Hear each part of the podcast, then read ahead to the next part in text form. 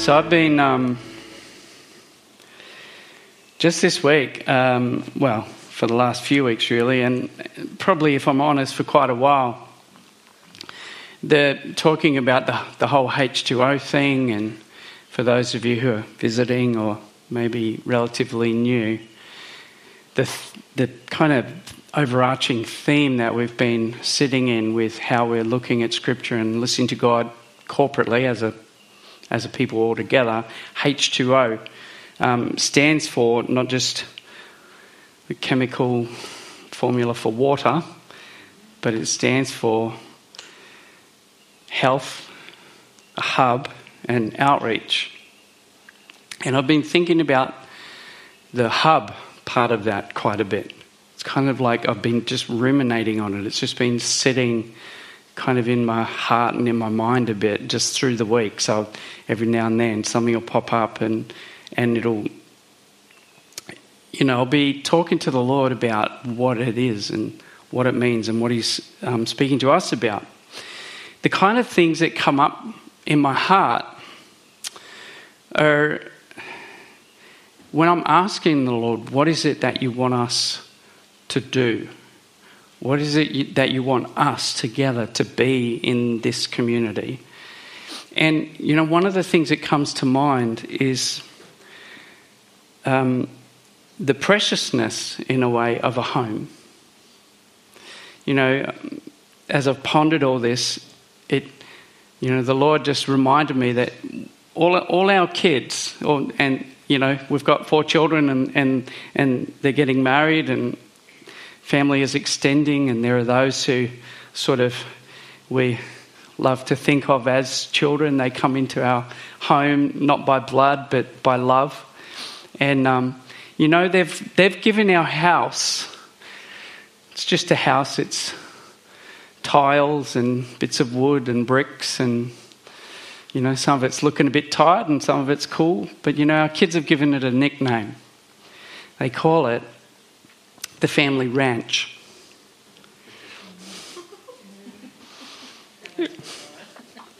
I'm feeling very stirred.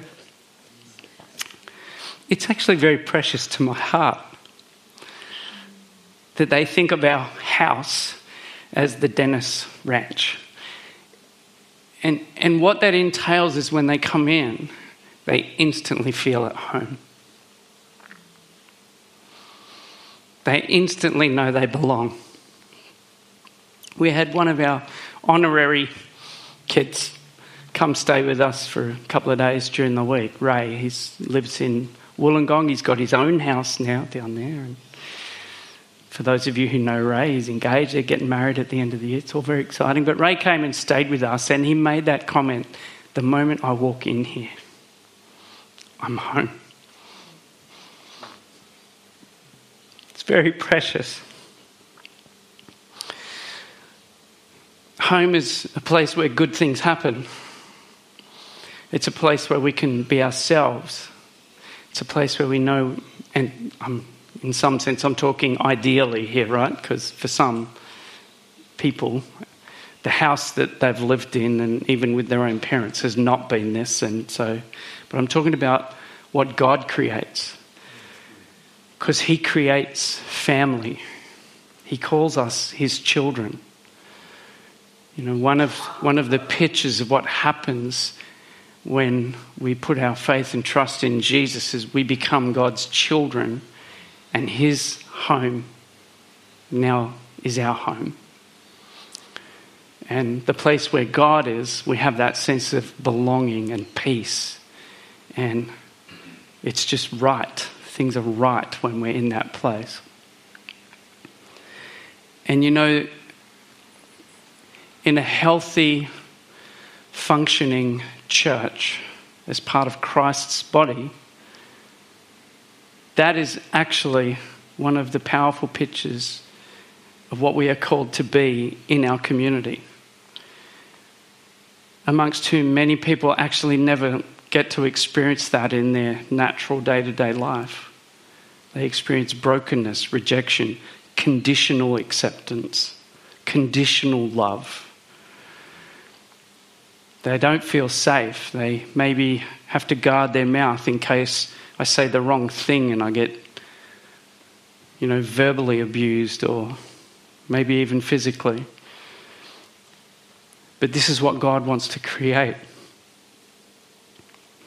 So I've been thinking quite a bit about what that word hub means for us, and I feel like there's a big part of it that is about creating the family ranch for us. You know, and, and it's right for us to ponder deeply what these things mean. You know, because a hub, is it something that we have? You know, is it resources and property, speakers and sound systems and whatever it might be? Throw cushions in the corner. is it the property? Is it resources? Is it something that we are? Is that actually something that we embody within ourselves? I certainly hope so. Um, you know, is it that we take on the nature of the Father who welcomes his children home with open arms. That we actually get to embody that aside from physical things, just who we are as a people. I certainly hope so. Is it something that we do? Is it defined by our actions and our behaviours rather than objects? Or is it maybe all of the above in different ways at different times, different contexts? We actually do get to embody these things. You know, I've been thinking quite a lot about the early church because so much of what church looks like on the outward appearance these days, um, to be honest, if you go searching for it in the New Testament, some of it you just won't find. Does that make it wrong? Maybe not. One of the amazing things about reading through the New Testament and what Jesus it instilled, what he initiated, it's kind of like, you know, people ask the question, you know, fancy theologians in colleges in England and Germany and places like that ask the question well, did Jesus actually create the church or was it Paul? Did Jesus mean for the church to come about or was it something that happened through the influence and engineering of others? It's a good question. Jesus only ever uses the word church, which for us is, well, no, sorry, he used the word ecclesia, which for us is translated to church through various languages. but he only used it once, you know. You are Peter, and on this rock I will build my church. Whether the, this is Peter or whether it's this is Jesus is up for debate. But so I've thought a lot, been thinking a lot about these things and pondering it because I've got to be honest, as, as this whole area of a hub for ministry for the church has ruminated in me, I, I find myself looking out for those yellow signs on buildings, you know, the ones that say for lease or for sale or and and it stirs my heart, stirs my mind, but not with assumptions. It's actually, I, there's a lot of trepidation for me around all that. It's a big deal. One of the most destructive things in church life is handling property issues and the amount of money that's committed into it and the amount of responsibility to to just to have it there honestly life is simpler without yeah until, until there's something that you need that requires that kind of a resource. Then all of a sudden you start dreaming again, maybe. in all of this, I've just in the last 24 hours, as I've been just bringing this back to God, and okay, Lord, what is, what is your fresh word for us today? What is your manna for us today? The daily bread for us as your people. And He brought me back to something that, that we did back in 2019. And as I look around the room, I can actually see why maybe God might be saying, Dave, remember this? Because I think probably many of you weren't here. And so I just want to play this quick little video. It only goes for a minute, but we might run it through a couple of times. And this came from a season of prayer in the church. And we got people to write things down, what they felt God was saying, so that having first listened to the Spirit's leading, we would then know how to pray.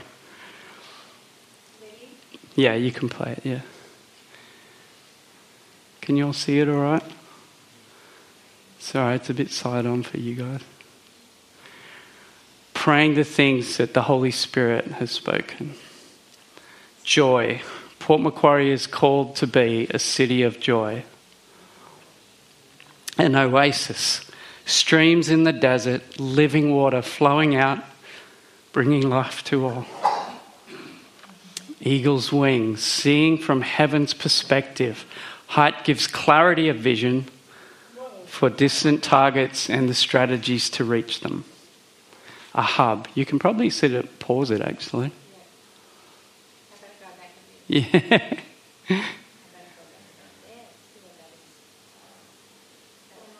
Yeah, for distant targets. I, this caught my eye this time distant targets and strategy to reach them. Keep going.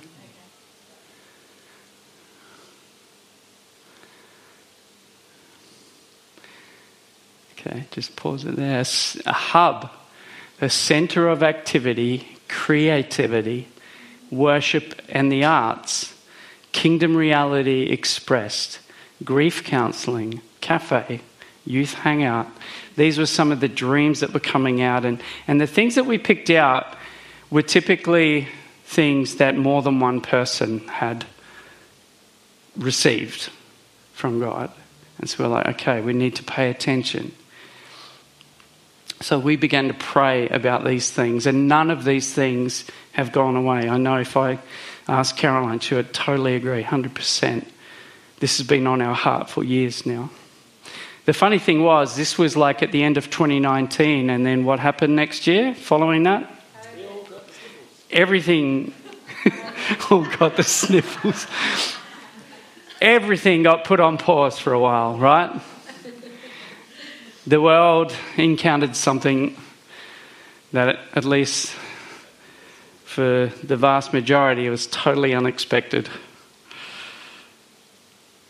And God was at work in that. It didn't catch him off surprise, off guard, by surprise. You know what I'm trying to say? But it actually feels like all of that, this was left in a place where all we could really do about it was pray. And I would say, my personally, my faithfulness to that in prayer is probably mixed. mixed. I don't hold myself up as one of the world's great prayer warriors, but I do have this written in my Bible as something to keep coming back to. But these things, it's like, for me, it caused me to ask the question are we on course? If this was God's leading for us, if it still is God's leading for us, are we still on course for this vision? What does it look like? What does it require? And you know, whenever I look at things like this, as I kind of alluded to just before, it actually, in me, it causes trepidation because there is a responsibility and accountability needed for this. And my first prayer is, Lord, help me to be and to become what you need me to be in this. for whatever my role is to, to serve you in it and to see it come to fruition. It's His vision, I believe, yeah, we believe. But because it's His vision for us, well, then it's our vision. It's not our vision first and then He gets on board. It's very much the other way around. It's God's vision for what He wants. And so we receive it. Yeah?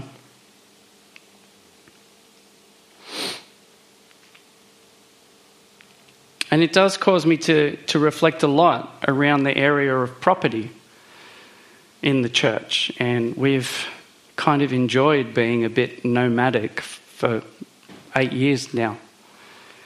It has its struggles, has its labours, um, you know, little things like having a PA system in your garage that you have to load into the car every Sunday afternoon and bring it on down and get a build a team and set things up and setting up cafe beautiful beautiful service for those all those who contribute to all of this stuff. But you know you have to weigh up. Is it just my own laziness that then wants to have a, a building? And and the thing is church is so much more than a sunday afternoon gathering or a sunday morning gathering and when we look at this list, if you want to just pause it on that for a while and just leave that there for a bit. A lot of this stuff um, could perhaps exist totally without any property and things like that. But it caused me to go back to the New Testament and actually kind of examine. Because it's not a it's not a manual that says this is how you build a church. It's not like a formula that, like, you know, find a building this size, this shape, with these things, and then stick up some banners and do this, do that, do that, and there you go, you'll have a church. It's actually far more organic, far more day to day life. It's an entirely different culture to that in which we live. Much as we like to imagine we're the same, I think we'd feel completely foreign and out of place in ancient Palestine or ancient Rome or Ephesus or any of those places. But it caused me to look at certain key things. And here's one that jumped out at me for us to, to think on today and to examine. From Acts chapter 4, in the, in the early church, still in Jerusalem, hadn't really branched out yet. The Spirit was moving, they were beginning to encounter conflict and opposition from the, the ruling religious authorities, and yet their heart was not, and their, their cry out to God was not for protection, it was for boldness and power. You know, Acts chapter 4 Lord, stretch out your hand, heal the sick, and perform miraculous signs in the name of your holy servant Jesus. And the place was shaken. What I find amazing is what follows that. Let's read, shall we? Where did I put my Bible? Acts 4. Just towards the end. All the believers were one in heart and mind. No one claimed that any of their possessions was their own, but they shared everything they had. With great power, the apostles continued to testify to the resurrection of the Lord Jesus, and God's grace was so powerfully at work in them all that there were no needy persons among them. From time to time, those who owned land or houses sold them. Notice this is more than one person, this is numerous people. Brought the money from the sales and put it at the apostles' feet, and it was distributed to anyone who had need. Joseph, a Levite from Cyprus, whom the apostles called Barnabas, which means son of encouragement. He must have been a good guy to have around. He sold a field he owned and brought the money and put it at the apostles' feet. I find that quite an extraordinary little passage to see what God was doing because what happened as the Spirit moved, as people were coming to faith and encountering God, being set free from sin, set free from you know demonic oppression and all those things, set free from religious spirit. It led to spontaneous acts of radical generosity. And when I think about what Barnabas did there, he sold a property. Let's, you know, let's let's play that out in our scenario. Let's say, let's keep it modest. Someone's got a two bedroom flat here in Port Macquarie. What would that be worth now? $500,000? It scares me to think someone could be led by the Spirit to sell something for $500,000 and come and put it at our feet. It scares me.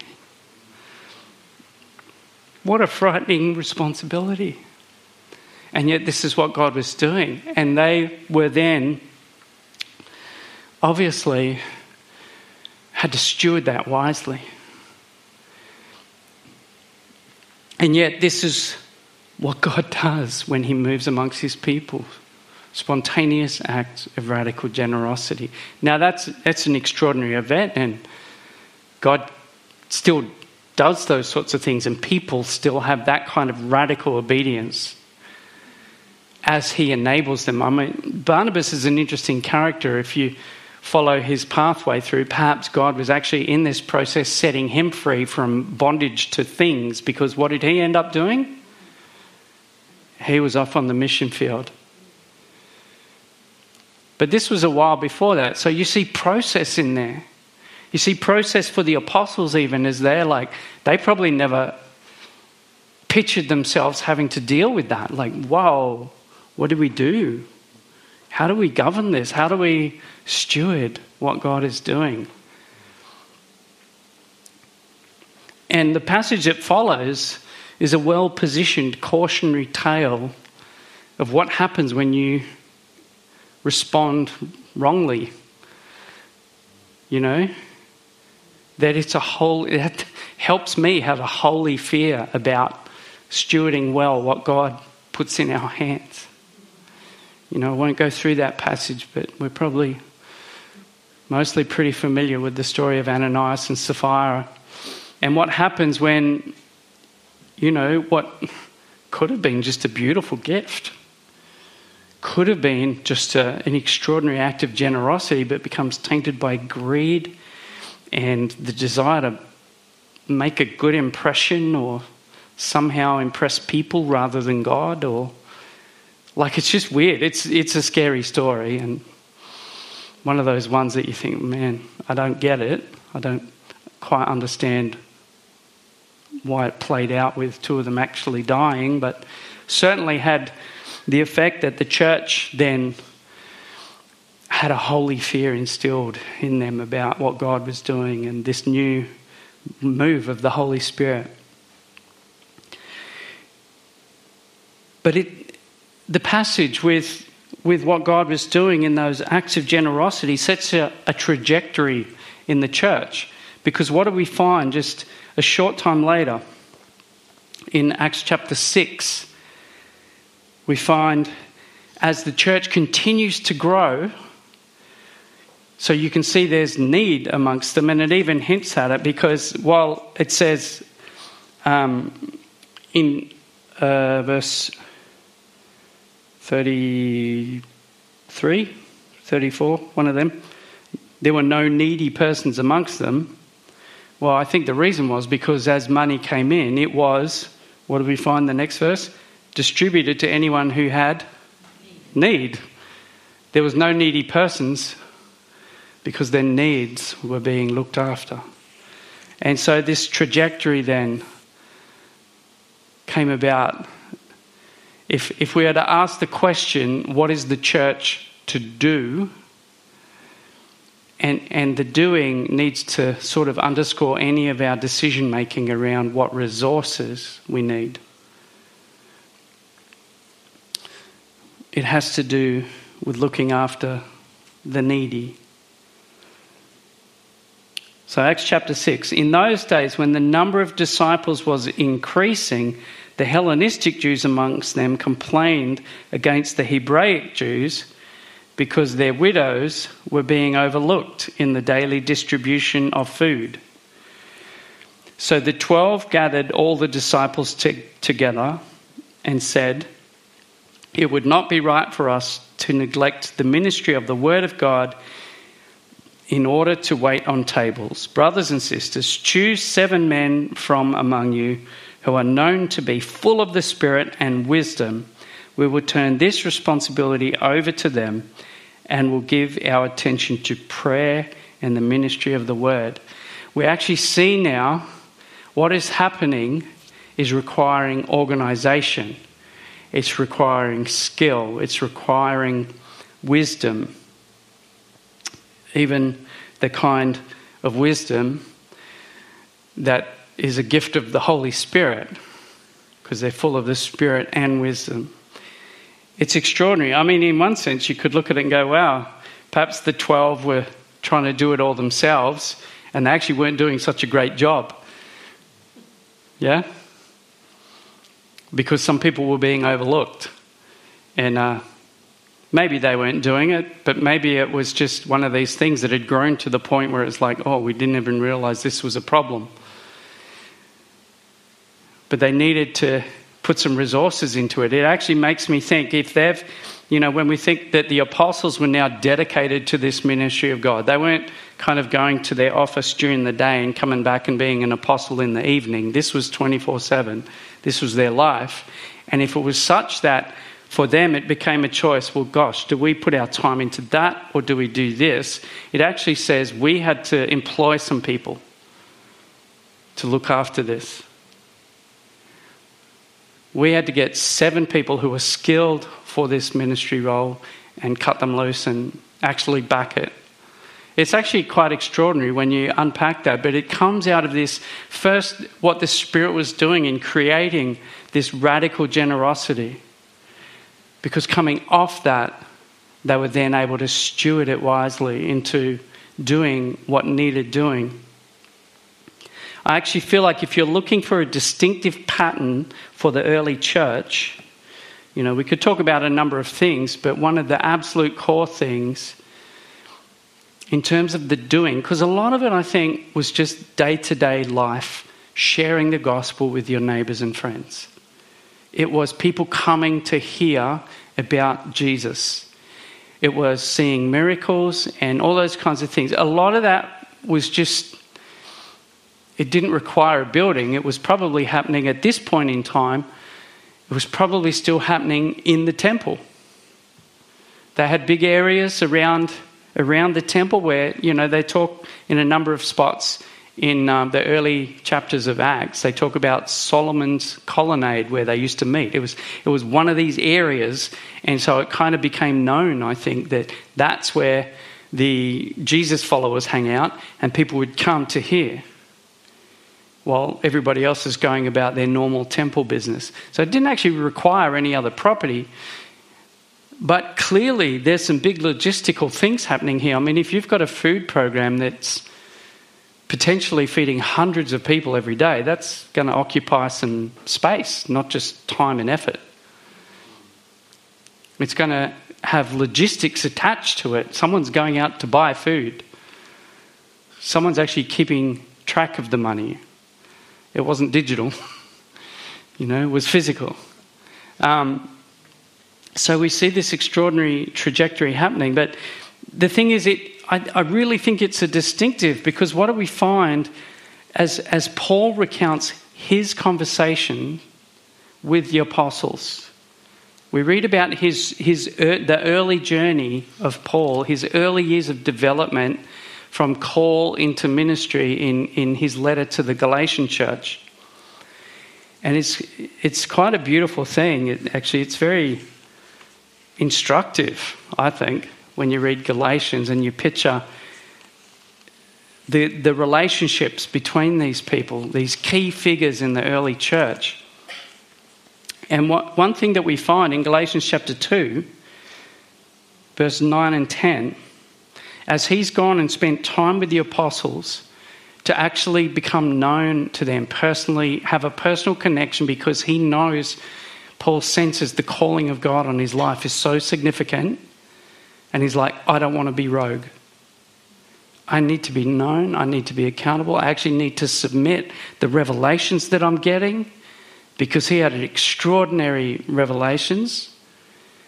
Quite apart from the apostles' teaching, he spent like several years in the Arabian desert working things through with Jesus. And then he spent like another, I think it's 14 years in the church in Antioch just, and just serving, just being one of the team.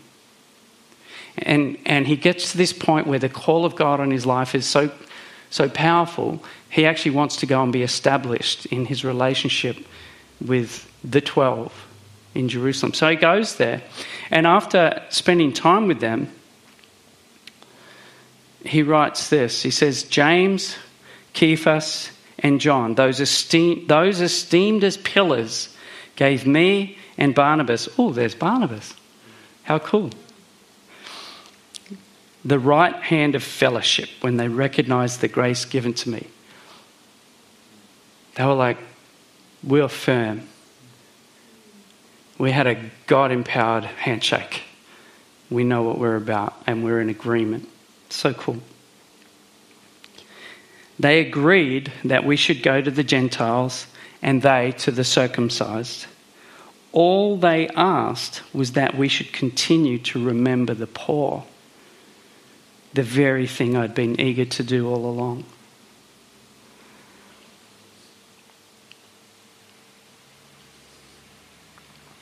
It's a mark of the church to remember the poor. There are many ministries around where obviously many churches take that so seriously. We've got, you know, the For Life food pantry. There's, there's the Anglican Church have their soup kitchen and and there's the Hope community. There's there's numerous things around town. The building that we're sitting and standing in right now is a movement that is known for their caring for the poor. It's a clear marker of Jesus' church. How, how often does Jesus talk about caring for the poor? If we're talking about water, H2O, he talks about how precious it is to give a cup of cold water to one of these little ones in need. And so, as we think about our hub and our H2O,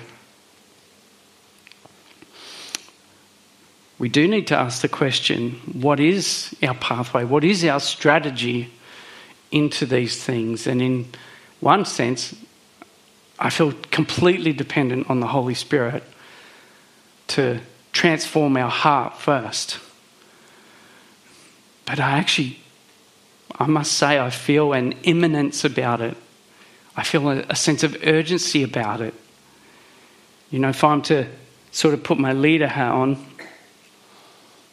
last year as we as we came out of COVID and, and as we're kind of getting re-established in our, our spiritual rhythms of you know attending a church gathering and going to small groups and doing these things that we'd just kind of stopped doing you know last year one of my things that was on my heart it was like ingrained if we don't do this i feel like we're going to have missed an important something that's important from the lord and that was children's ministry to, to start. What can we do? What, you know, we don't have the massive team, we don't have all the stuff, but we need to start. We need to not miss this. And I love the fact that now we have, um, like twice a month, we have a vibrant group of kids coming along, hearing about Jesus and learning who they are and their identity as his kids. I feel like, yes, thank you, Lord, that we didn't miss it.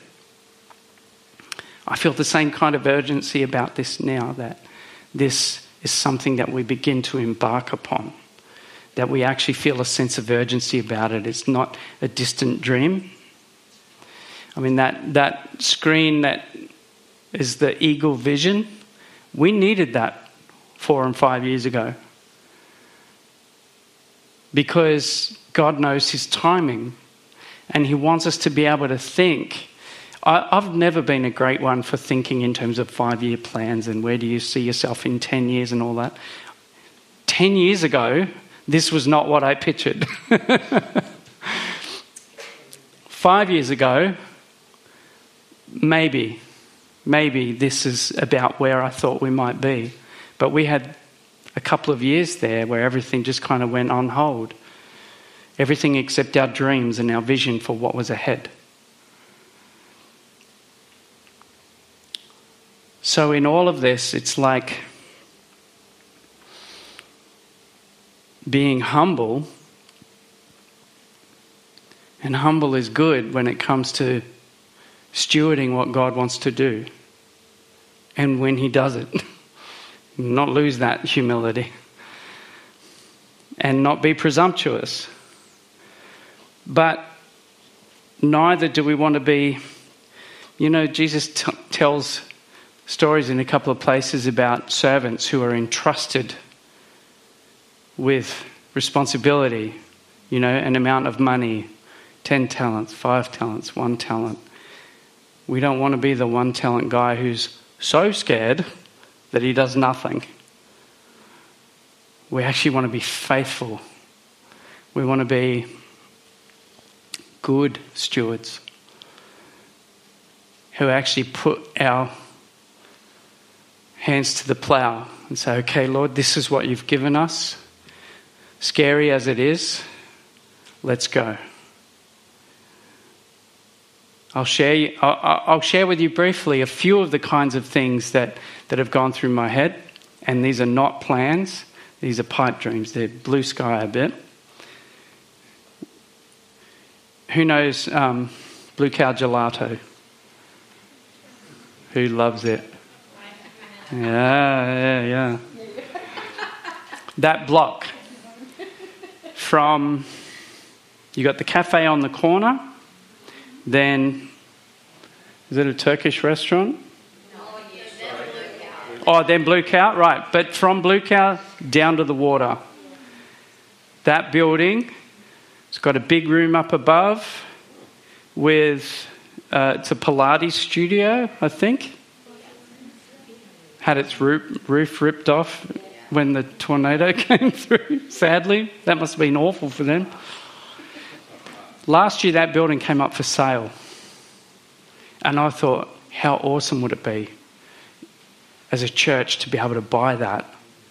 We could have our upper room 24 7 prayer or whatever we wanted to do. All the businesses below could benefit from being blessed with a Holy Spirit landlord. it's blue sky dreaming, right? Because it would have been, I don't know, five or six million dollars. But my head goes there instantly. How good would that be? Imagine. Imagine what the.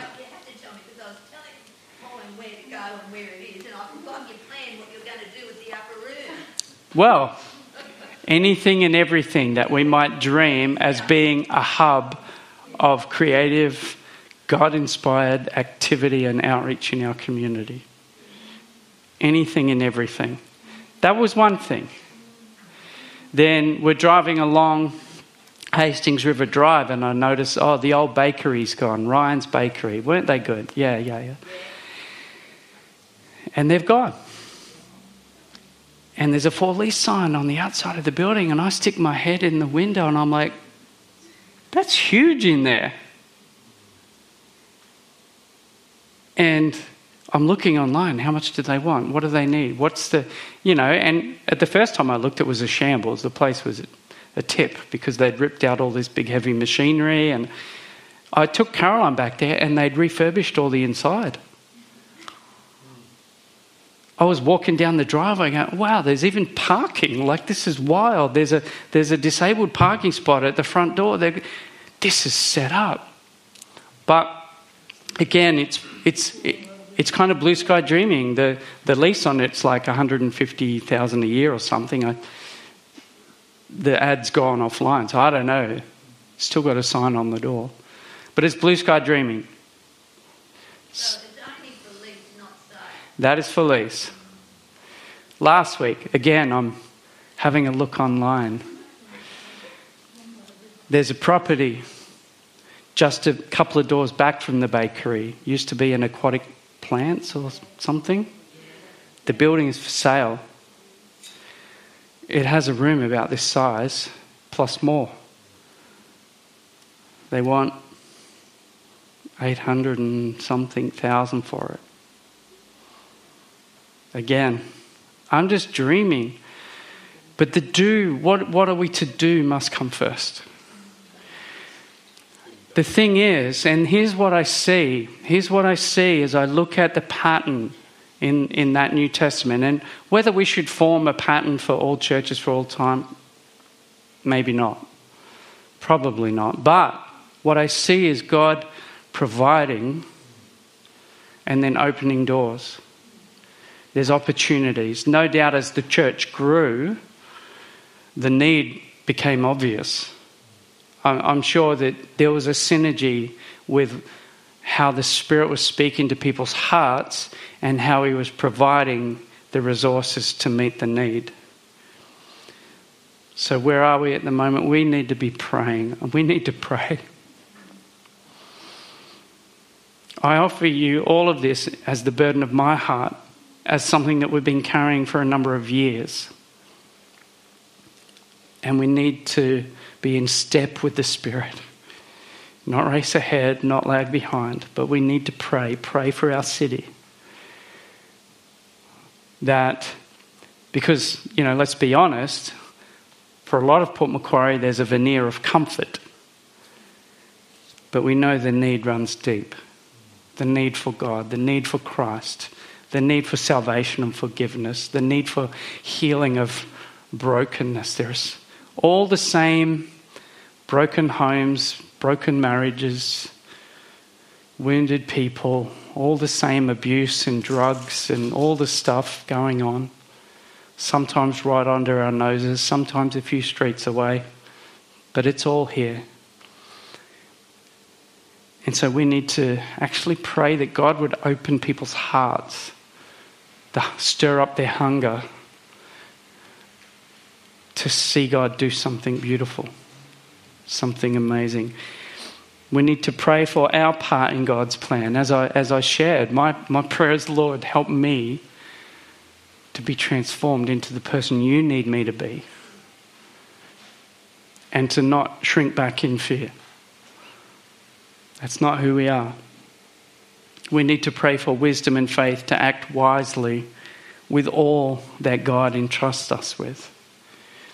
And already, as a church, because we, we live simply, you know, we're the kind of tiny home church or a little bit nomadic, God has actually entrusted us with something that I am looking to see what what do you want us to do with it, Lord? How do you want to maybe grow that? Maybe that's the start, and what comes next is the trajectory that you have us on, Lord. So I just offer that to you. And just to ask that you join me, join us in praying about these things, in expectation of what God wants to do. Let's, let's pray right now, shall we? And maybe we'll have a song if you guys want to jump up. Father God, we do pray for this city of Port Macquarie, for our region, Lord, and all our connections, our friends, our families, Lord. We pray for your gospel to actually go forth in power here, Lord. To be heard from our mouths, to be in our hands and feet, God. Holy Spirit, that you would empower us to be bold, and to believe for amazing things, Lord, to see the manifestation of your presence in our city. Lord, I pray for each one of us, God, whatever part you want us to play, whatever our journey is right now, Lord, that you would help us to become the most whole, healed, faith filled,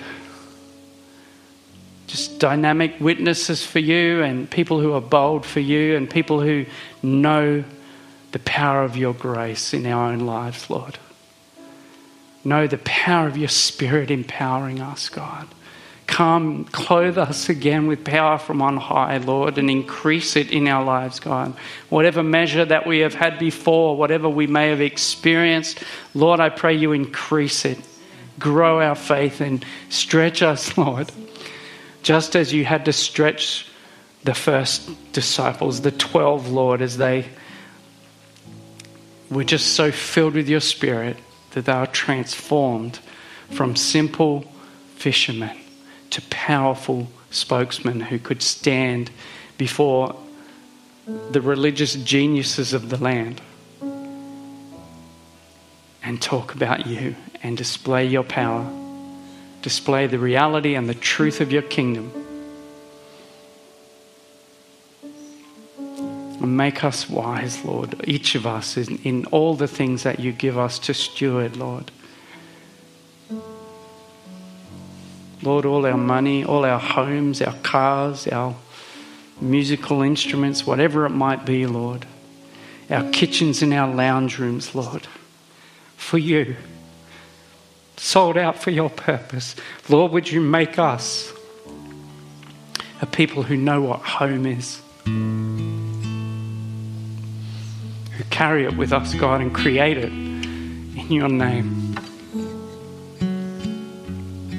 who manifest the family of God here.